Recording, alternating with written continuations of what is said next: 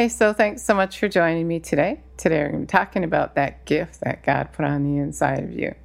So let's acknowledge Jesus. Jesus, you said that when we gather in your name, that you're here with us. And so we just acknowledge your presence. We thank you that you are here. We thank you that you want to teach us how to live well in your kingdom, that you want us to know stuff. You want us to have revelation knowledge. And we just receive that from you. Hey, Alexa, today, what's right the now, weather today? Amen. He is so good. God is so good. He's so in love with us. And Proverbs says that He put a gift on the inside of us, and our gift will make room for us. God was Okay, talking to me by you, today about that. You know, I had taken a day or two off from doing what He called me to do and just feeling yucky. And I realized that when I'm not using my gift, I don't feel so great. I need to do my work. And so he wanted me to actually talk about that because so much of the time, you know, people are just dragging themselves through life and not feeling like they're getting anywhere or doing any doing anything um, that really makes them happy and gives them that um, get up and go for life, that contentment, peace, and joy. And he's saying it's because you're not utilizing your gift. We get so caught up in what we're going to eat, what we're going to drink, and what we're going to wear, where we're going to work, and how much money we're going to make, and and really thinking that is our happiness, and it's really not. Our happiness is in the gift that God gave us, and our gift is really our provision. When you do what God called you to do in His kingdom for His purpose, and your gift has a purpose in His kingdom, it's important to Him.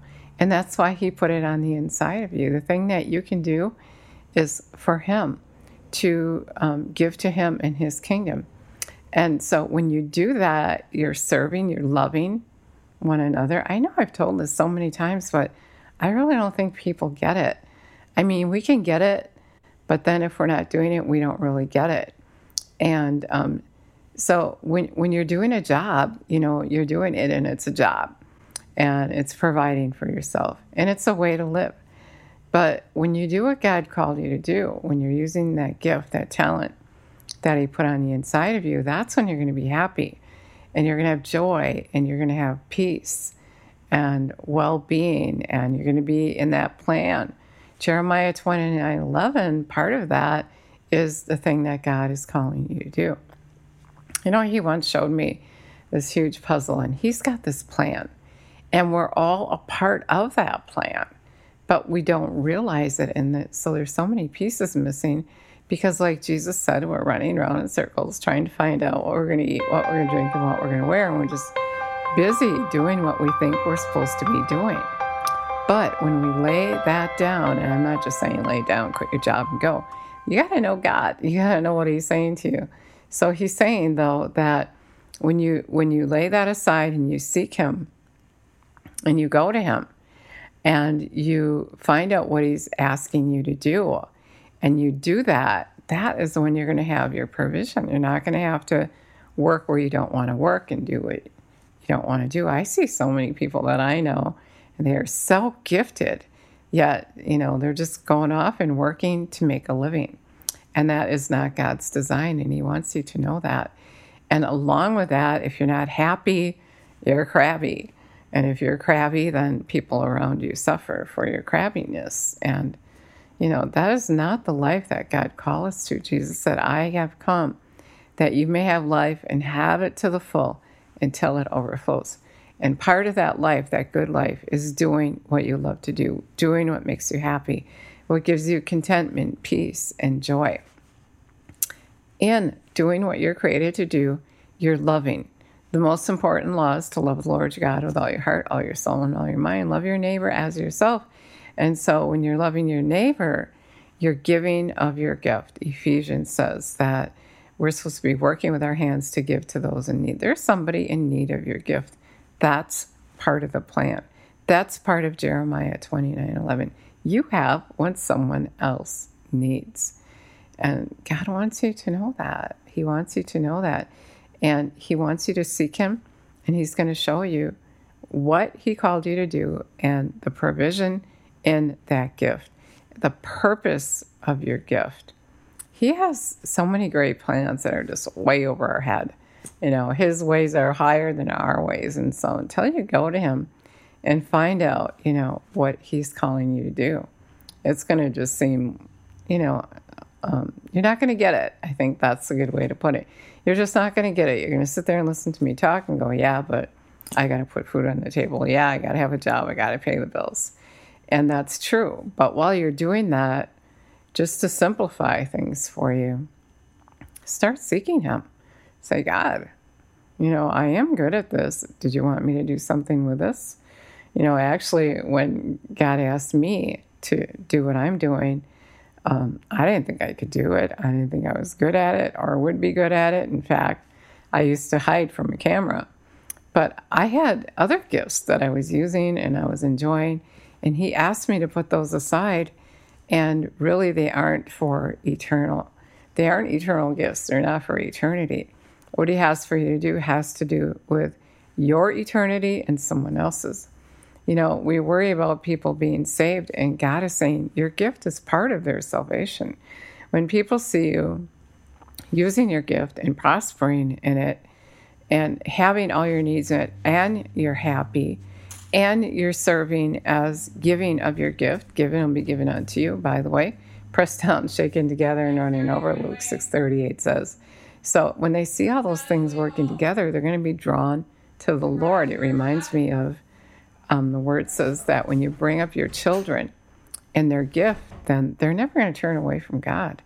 And that's because they see the joy and the happiness and the value of who God called them to be.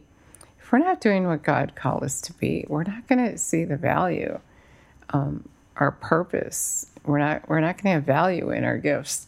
And you know, as I said, you know, we have all kinds of gifts and we're talented in all kinds of ways. But the most important one is the one that has to do with your eternity and those you love, those around you, their eternity, and who you're called to give your gifts and talents to.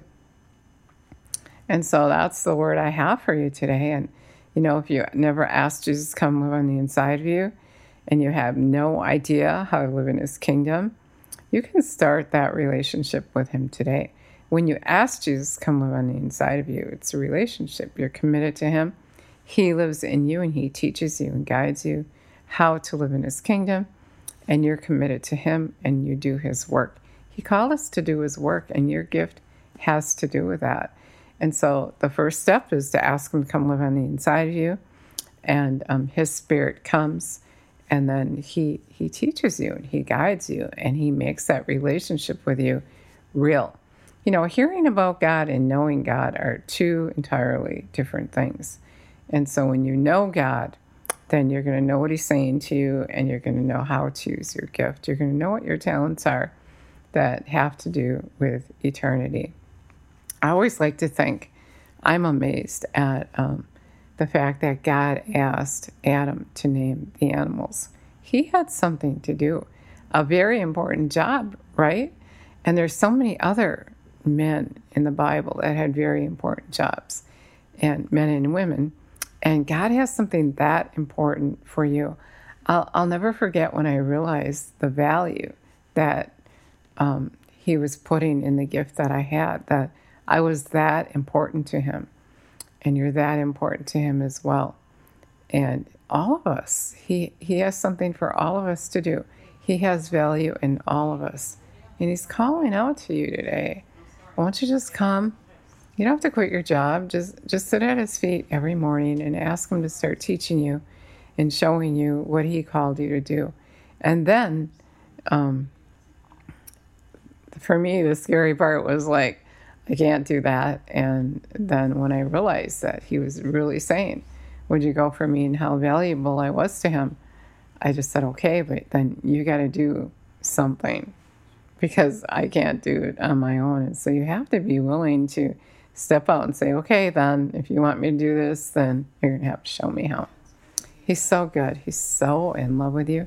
If you never asked him to come over on the inside of you, I just want to invite you to join me in praying and asking him and know that he's going to be there for you all the time. Revelation 3:20 says that he's already knocking at the door of your heart and if you invite him in, He's going to come in and hang out with you. He's going to, he is.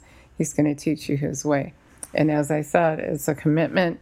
You commit to Him, you commit to know Him. And then um, as you serve Him, as you do what He's calling you to do, He's just going to take care of you. You're going to have provision, happiness, peace, joy, contentment. You're going to be doing um, mighty things, great things in His kingdom. And you're going to be loving others. I don't even know if I finished that sentence. The second most important commandment is to love your neighbor as yourself. I don't think I finished that.